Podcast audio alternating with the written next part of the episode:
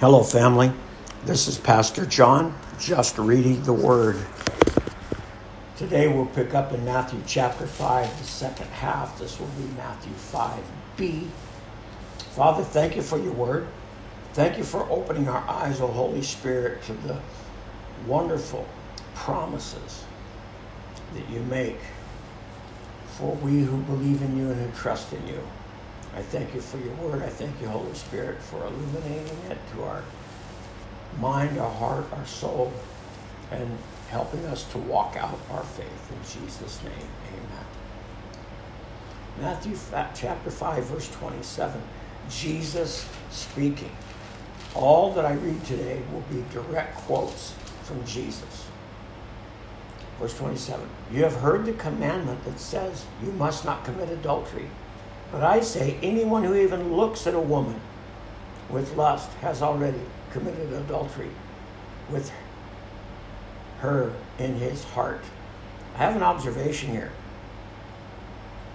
He's not addressing this to men or women. He says, anyone who looks at a woman with lust has already committed adultery with her in his heart. Is this a male only sin? Is the spiritual makeup of a woman somewhat different than the lustful spiritual makeup of a man? I don't know. But I do know this word applies to us today as it did then. There is no understanding about then compared to now that would change the meaning of this verse. Verse 29. So if your eye, even your good eye, causes you to lust, gouge it out and throw it away. Is this hypothetical? It is better for you to lose one part of your body than your whole body to be thrown into hell. So, literally, to gouge out your eye is an example of myself and the body of Christ to do something that would threaten our eternal life.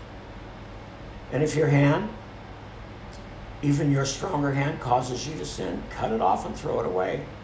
It is better for you to lose one part of your body than your whole body to be thrown into hell.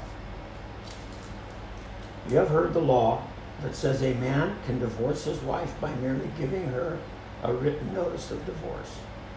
But I say that a man who divorces his wife, unless she has been unfaithful, causes her to commit adultery, and anyone who marries a, door, a divorced woman also commits adultery.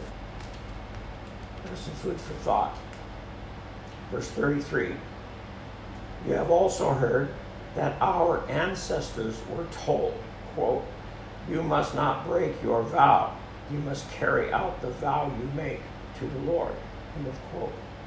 But I say, do not make any vows. Do not say by heaven, because heaven is God's throne. And do not say by the earth, because the earth is his footstool. And do not say by Jerusalem, for Jerusalem is the city of the great king. Do not even say, by my head, for you cannot turn one hair white or black. Just say a simple, yes, I will, or no, I won't. Anything beyond this is from the evil one. King James says, Let your yeas be yeas and your nays be nays, your yeses and your noes.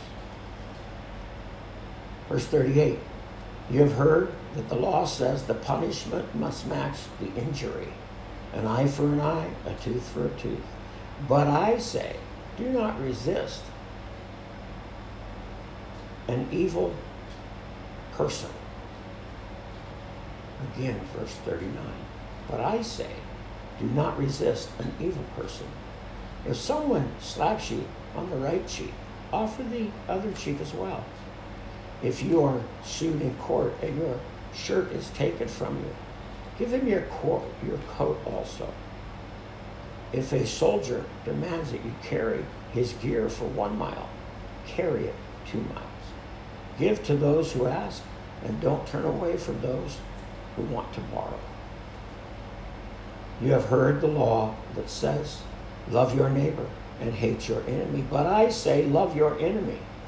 Pray for those who persecute you. In that way, you will be acting as true children of your Father in heaven, for he gives his sunlight to both good and evil. And he sends rain on the just and the unjust alike. If you love only those who love you, what reward is there for that? Even corrupt tax collectors do that much.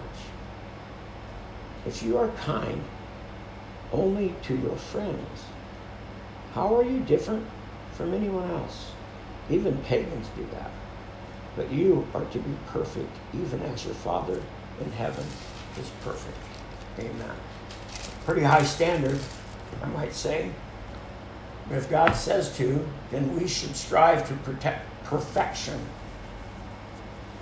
As Christ followers, we should be like Christ or Christ like. So, Father, I thank you for your word. I thank you for your direction and guidance. You lay out some things that are seem pretty hard.